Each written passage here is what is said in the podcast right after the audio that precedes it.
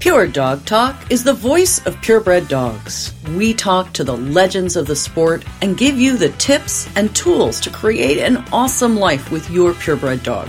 From showing to preservation breeding, from competitive obedience to field work, from agility to therapy dogs, and all the fun in between, your passion is our purpose. Pure Dog Talk is proudly sponsored by Trupanion, medical insurance for pets with over 1 billion with a B in claims paid, Trupanion has you covered, whether you're a dedicated breeder, a loving owner, or both. Trupanion is also the first pet insurance provider to offer a special breeding rider that you can add to your coverage. That way, you know your dogs are covered from common health concerns associated with breeding and whelping, like emergency C sections, for example. Learn more about all of the perks that Trupanion offers breeders by following the link on my partner page at puredogtalk.com. Welcome to Pure Dog Talk. I am your host, Laura Reeves, and I am honored to be joined today by Nanette Newberry. She is an Australian Shepherd breeder under the Stone Pine banner. She's an American Kennel Club judge. She's been judge's education coordinator for the Australian Shepherd organizations and brings a lot of knowledge about this particular breed. And so we're going to talk about Australian Shepherds and what they're like to live with and what their history and all of the great things about Aussies. And we're going to touch on miniature American Shepherds and sort of where that connection lies. So welcome, Nanette. Thanks so much for joining us. Laura, the honor's all mine. Thank you for having me. Who wouldn't want to talk about their favorite breed? Right? I figure I have the best job in the world. I get to talk to everybody about their passion. So that's fabulous. Absolutely. So, talk to us about Australian Shepherds. They're certainly a very popular breed. And talk to us about the history of how they came to be a breed with the American Kennel Club. Sure. We are having an explosion in popularity, either due to COVID or the unique characteristics of the breed. So I think it is important that people understand the good news and bad news about the breed. When I have people call me for puppies, I don't extol the breed qualities. I warn them the first 18 months are hell. it's a zit face teenage stage and it requires a lot of dedication. I tell people that wire hairs don't turn into dogs until they're two years old and they don't turn into good dogs until they're five. So that's bingo. Bingo. I love it. It might be true of a lot of dog breeds. We're kind of a unique breed in that we were developed solely in the United States, the Western United States, pretty typical of most working ranch dogs, some of which we have today that remain unregistered. These dogs were bred to do a job, not to a breed standard. Right. So, for instance, I was raised on a cattle ranch, and you bred Crusetta Ranch bitch A to Asher dog B because dog B was a better header and the bitch was better this. There was very little record keeping kept, but one of the unique characteristics that differentiates the Aussie from other herding breeds is their loyalty, their biddability and trainability, and their intelligence. And basically differing from the border collie and this is not to denigrate a border collie but to contrast and compare we have an off switch meaning the dog could mm. come in off the ranch and be part of the family they could be a mm-hmm. guardian for kids guns in your truck saddles in the back of the carriage whatever and we're fun they have a wicked fun sense of humor like many dogs do so that the charm of the breed beyond ranching kind of appealed to a lot of people there was a movement by our original parent club, uh, the Australian Shepherd Club of America was formed in the, I want to say late 60s. Their sole purpose was to bring AKC recognition to the Australian Shepherd. And, you know, we're a new breed. We're basically a compilation of mutts. And our first breed standard wasn't approved until, I believe, 1975. And that wasn't AKC. Right. So our AKC breed standard wasn't approved in that club until the early 90s. So we've only been in AKC, I believe, 25 years. So, in terms of dogdom, we're relatively new on the scale. And this is a dog that, again, because of the popularity with the ranchers outside of working, has gained the attention for pets and companion animals. It's kind of interesting. You're taking a working ranch dog, and I believe that lifestyle is diminishing. I don't believe that the need for working ranch dogs is as great as it used to be. There are people that are having a renaissance and going back to small ranching and they do use their dogs. But quite frankly, everybody I know on a ranch these days, they use ATVs to work their stock or other means, and horses and dogs are a luxury item. Right. I see that lifestyle diminishing. In order for our breed to survive, they're going to have to make the transition to companion animal. I don't believe it's an easy one for this breed.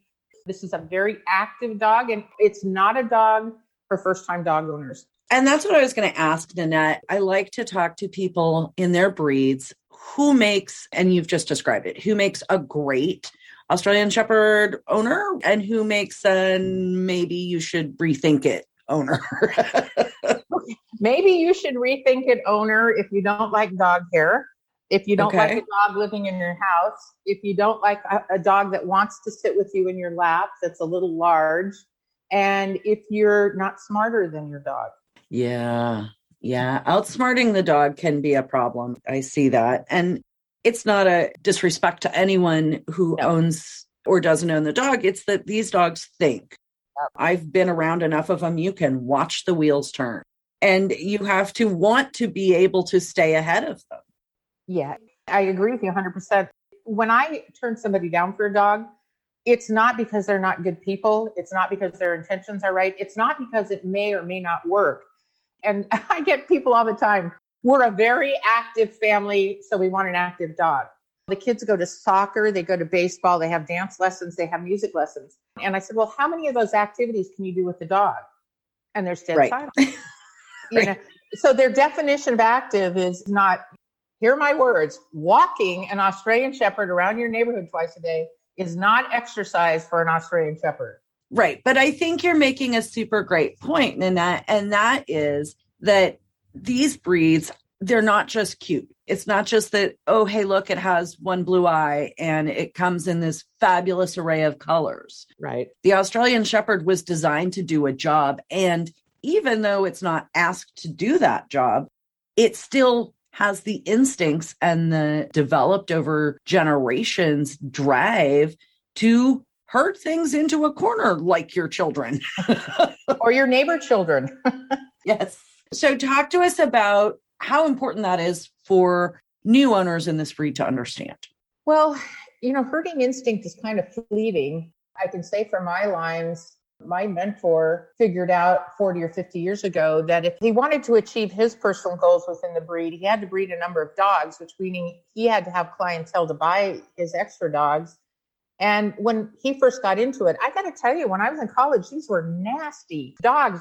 The first Australian Shepherd I ever met at Cal Poly came out of the back of some cowboy's truck and nearly ripped my face off. Oh my gosh. And yet, then my next thought as I look at this blue merle, what the heck is that? And those weird markings. And yeah, I was attracted to them for the same reason. But the, our original dogs did not have good temperaments for companion animals. They had good temperaments for what the cowboys wanted them to do.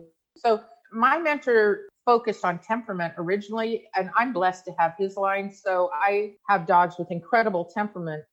Are they able to work stock? Not every dog. I mean, even border collie litters, kelpie litters, whatever breed you're looking at, not every puppy in the litter is born with herding instinct. Right. Even people that breed working stock dogs or working Australian shepherds, you cannot guarantee that every puppy in that litter is going to have working instinct. So it's kind of fleeting, and there are people that are dedicated to breeding and preserving that in our breed. This is a pretty controversial topic we're talking about now. You know, do you preserve the original function of the breed, or do you help your breed transition to a companion animal so it has a future and that is preserved? I always use the example of the Mastiff. hmm I even wrote an article called No More Castles. What do you do with a breed when its original function is gone? The Mastiff was bred to guard castles. Do we annihilate the breed and not breed it anymore because we don't have any more castles for it to guard? Right. Or do we preserve the rest of the breed? It's still physically able and imposing enough to guard a castle, but it's transitioned to a companion animal. And the Australian Shepherd is not the only breed that's going to have to make this transition. I think we're doing a good job of it. I will not sell an Aussie into an apartment or condominium in downtown San Francisco. I don't care how great an owner. Now, Are there exceptions to everything I'm saying today? Absolutely.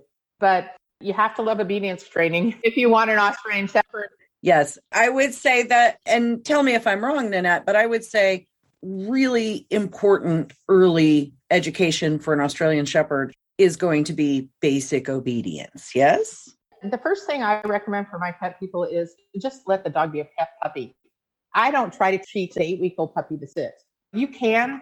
Their brains are mush. I mean, I hate to say this, people are going to gasp. Some of my puppies are not leash trained till after they're done teething. Now, does that mean they don't come? Does that mean they don't follow me? That doesn't, right. does that mean they don't have basic commands? Absolutely not. But the first time they have a leash on them, sometimes it's six months of age. Mm-hmm. Is it a problem? No, because I've already developed the bond with them. So I let them be puppies as long as possible. I don't recommend obedience training before six months of age on most dogs because their brains are mush.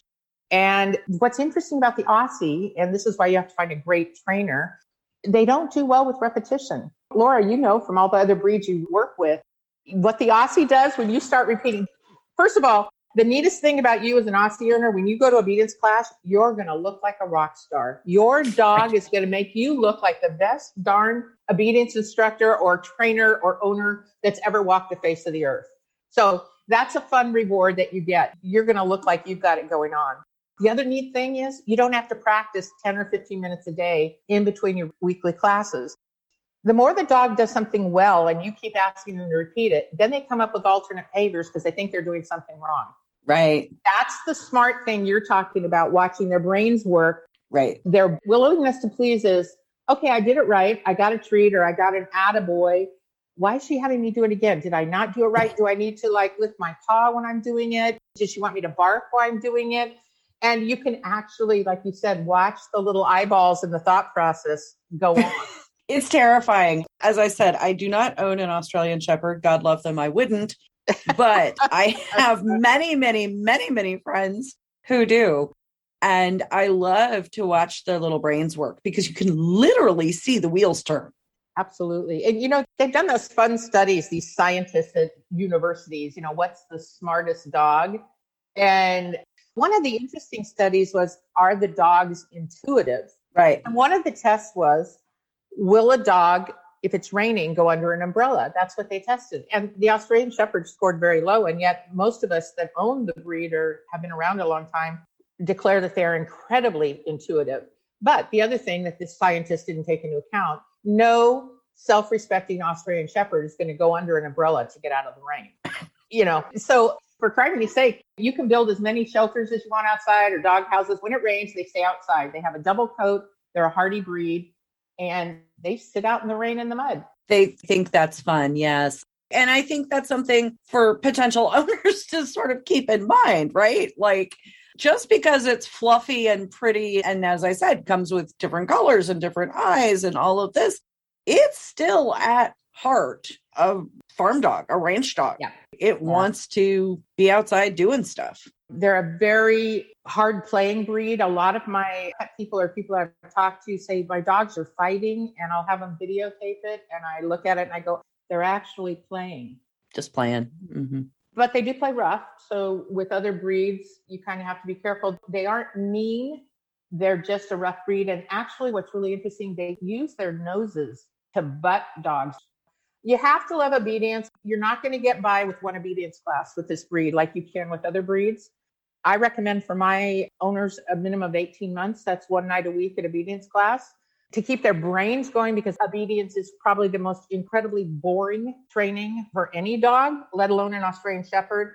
I recommend trick training now and agility yeah. training classes. Yeah. You don't ever have to compete in any of those two sports, but those are the only two trainings that I know that engage the mind body, especially agility training of an Australian Shepherd.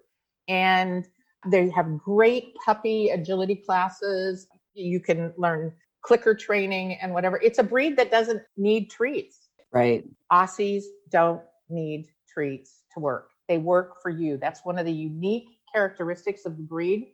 So save your money on training treats and love the dog because they respond to it amazingly. Right. It's a dog that's incredibly nonverbal. If you want to become one with dog, you need to have an Australian Shepherd and learn dog. So, to give you an example of that, I was big on my herding lessons years ago, and I had a great instructor. I picked him because he would go out to the trial arena or out in open range to work stock, and you never heard his voice. He didn't do whistles or commands. He just would move his body or call the dog's name, you know, once or twice.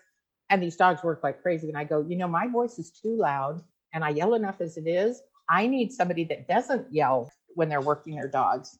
It was the best decision I ever made, but it got to one point and I bought a border collie because I wanted to get better at my stock skills.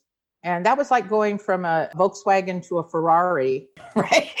I was just going to say. I know. So I remember George Costa saying to me, Nanette, you're really telling this dog which way to go. This dog has been trained for 500 years to work sheep, and you're telling it to go left instead of right when she's telling you she needs to go right. And I kind of looked, and so he came out. He says, You talk too much. He put duct tape, duct tape on my mouth. I will tell you that's been known to happen in pointing dog worlds too. okay, good. I don't feel so bad. Yeah. Well, I compensated for the tape over my mouth with my hands flailing. So he came out five minutes later and he duct taped my two index fingers together. Oh my God. My border collie has never worked better than that training session that I had where I couldn't speak or flail my arms. And if you want to have that kind of relationship with your dog, an Australian Shepherd is a great breed to have. They don't require a lot of correction. They know when you're upset. Consequently, they're a caregiving dog. If you're having a bad day and you come home and that face comes and puts its head on your lap and stares at you, it's better than just about any feeling in the whole world. And I know many dogs do that, but they're incredibly intuitive and sensitive to emotions. Mm-hmm. Absolutely. If you've got a hyperkinetic neurotic family, you're going to have a hyperkinetic neurotic dog.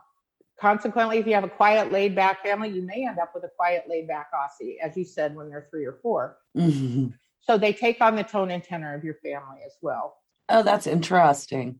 Hang tight, guys. Got a little bit of information for you. We'll be right back to the podcast in a minute. Discover your dog's genetic health, optimize your breeding decisions, and identify your puppy's genetic profiles before they go to their new homes.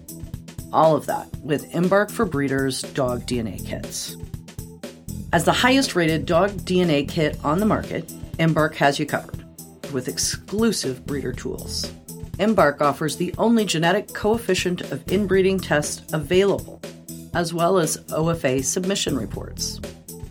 Find out why thousands of breeders have trusted Embark to enhance their breeding program through screening for breed specific genetic conditions, understanding traits, and identifying genetic diversity. To save on the most accurate, most comprehensive dog DNA kit, visit embarkvet.com backslash breeders and use code Pure Dog Talk to enjoy $20 off each kit in your order. That's embarkvet.com backslash breeders, code Pure Dog Talk. Their world class scientists and veterinary geneticists are standing by. And so, Nanette, such a fabulous breed. It's a good size breed. Yeah. 40 pounds, 30 pounds. And from this, and correct me if I'm wrong, my understanding is from the Australian Shepherd came the miniature American Shepherd, developed as a separate breed and recognized with the American Kennel Club in the last, what, like five years? Actually, 10. 10 I think 2012. Okay. Yeah, it's a great story. So every dog breed we have out there was created by somebody wanting to breed a better dog that did something better most of the dog breeds, the older ones that we're familiar with, were bred for a certain function. Mm-hmm. The miniature Australian Shepherd, as it was originally called, and they had their own breed club called that, was developed in the 1960s in Southern California. Actually, they were Aussie breeders that were breeding them. And the reason they were breeding them is their clients were in LA in apartments and they wanted a smaller dog. Okay. If you're familiar with our breed standard, we don't have a size restriction because we're a relatively new breed, we haven't really set our size enough. So the geneticists that work with us in the Australian Shepherd standard asked us to maintain a range. We need it for the bell curve to take effect for our breed. So we do have smaller versions of our breed. We do have larger versions of our breed. From a dog breeding standpoint, they probably should have come in as a variety of the Australian Shepherd. Right. That's kind of what I was wanting to get to, Nanette, because yeah. from what you explained to me, basically the standards are not identical, but very, very similar, correct? Extremely. Yeah. Yeah. And if you're judging, like I have judges that come to me and say, you know, tell me about the miniature American Shepherd. And I said, okay, here's what you need to know about the miniature American Shepherd when you're judging. It's got to look like an Aussie, move like an Aussie, and act like an Aussie. End of story. I'm going to make it really simple for you. There's some nuances in the standard, like the muzzle on the Aussie is equal to or less than the top skull. In the mini, it's equal to the top skull. Those are most mixed when it comes to judging the dog.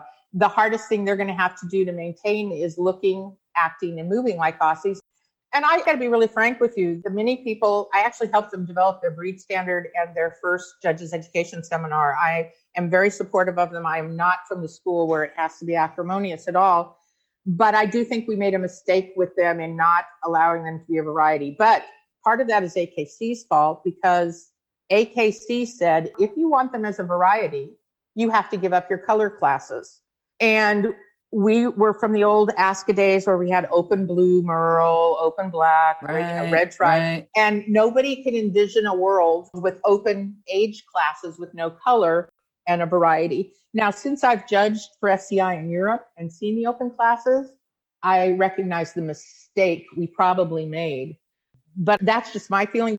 It's really, really interesting to me because I, before talking to you about this, was really unaware that they were just basically smaller Australian Shepherds. I had no idea. I thought they were a whole other thing.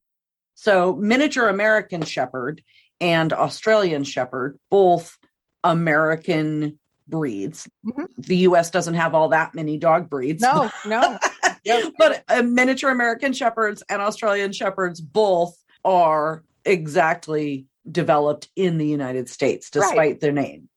So I think that that's really an interesting and important point to make, Nanette, that unlike, say, for example, standard dachshund and miniature dachshund right. or something like that, where it's a variety, the Australian Shepherd and the miniature American Shepherd are not allowed by American Kennel Club rules to crossbreed.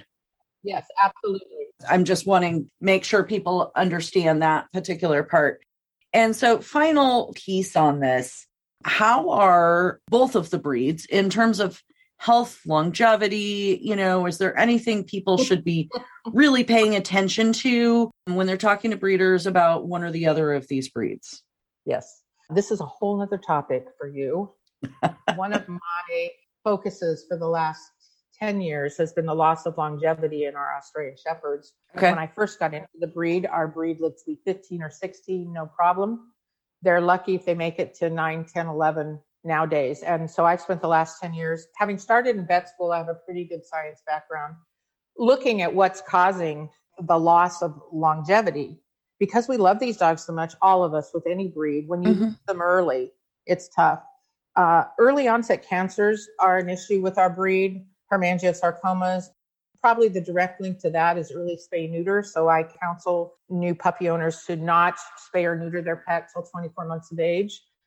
The other thing is we have most herding breeds are highly sensitive to toxins such as heartworm medication, a flea and tick pesticides, pesticides on your lawn. And you know, when you live in the city, you got to have that green lawn with every grass blade green and growing the right way. And that takes a lot of toxins that are sucked up through dogs' paws. We have the multi drug resistant gene, which only measures proteins. But what we're finding is there's a whole host of other veterinary treatments, toxins, whatever that the dogs are exposed to that will also cause a result of a swelling in the central nervous system. An example of that would be flagyl, which is commonly prescribed to puppies for diarrhea. It's metronidazole. Mm-hmm right on the warning of metronidazole, it's a known neurotoxin. When you get an Australian Shepherd or mini American Shepherd, you need to be an advocate for this puppy's health. That means you need to be standing up to a vet that says it's perfectly okay to give this dog ivermectin when it's not. Well, right. You know, Pure Dog Talk, we did the, and I did an interview with the gal at WSU that yeah. like really narrowed that gene down Yes. The MDR1 gene. Yeah. The other thing that's happening is the over vaccination of our puppies. I follow Dr. Ronald Schultz's vaccine protocol, and Jean Dodds bases her work on his work as well. Mm-hmm. And I actually only do core vaccines at 10, 14, and 18 weeks. That one at 18 weeks after maternal antibodies are sure to have dissipated is good for 15 years. And then I recommend titers every three to five years. Mm-hmm. And then we get into food. And I don't know how many segments you've done on food, but I definitely have found a difference in the longevity of my own dogs on a raw food diet. Right, right. Okay. Excellent. Well, Nanette, thank you so much for sharing your knowledge and your expertise and your history with these two breeds. I really, really appreciate it. And I know our listeners will as well. Well, thank you for having me. And I, like everybody else, loves talking about our breed. And both of these breeds are worthy of a discussion and worthy as pets and companion animals. Absolutely. All right. Thanks a lot, Nanette. You have a great day. You too, Laura. Like the NPR of dogdom, Pure Dog Talk is here for you. To make sense out of everyday things, to add nuance to your understanding and tools to your tech box, to bring history to life and propel the living history of purebred dogs into the future. One of my favorite events over the last year or so has been the virtual After Dark for patrons of the podcast. Anybody can join this amazing community of dog enthusiasts by visiting the website and clicking the Become a Patron link on the homepage. While you're there zooming around on the site, you can check out our shopping tab too. There's even a Pure Dog Talk swag link. Who knew? Share the love with all our cool gear. Check it all out at www.puredogtalk.com. Your support adds up to a huge voice for purebred dogs.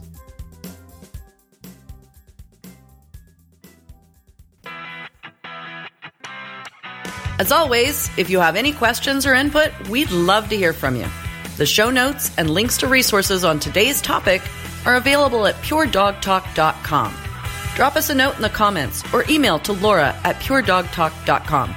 Remember, guys, this podcast is for you. So if you want to know something, give me a holler. We'll do a podcast for you. If you wouldn't mind, you could help me out here. Take a couple minutes to visit iTunes and give us a review. The Dog Show Superintendents Association is a proud supporter of Pure Dog Talk. Our dog show superintendents are the hardworking people who make the dog show function. They are advocates for education and mentorship in the purebred dog fancy. So stop by the Super's desk at your next show. Tell them how much you love Pure Dog Talk and give them a shout out for their support. That's all for today. Thank you for joining us on Pure Dog Talk.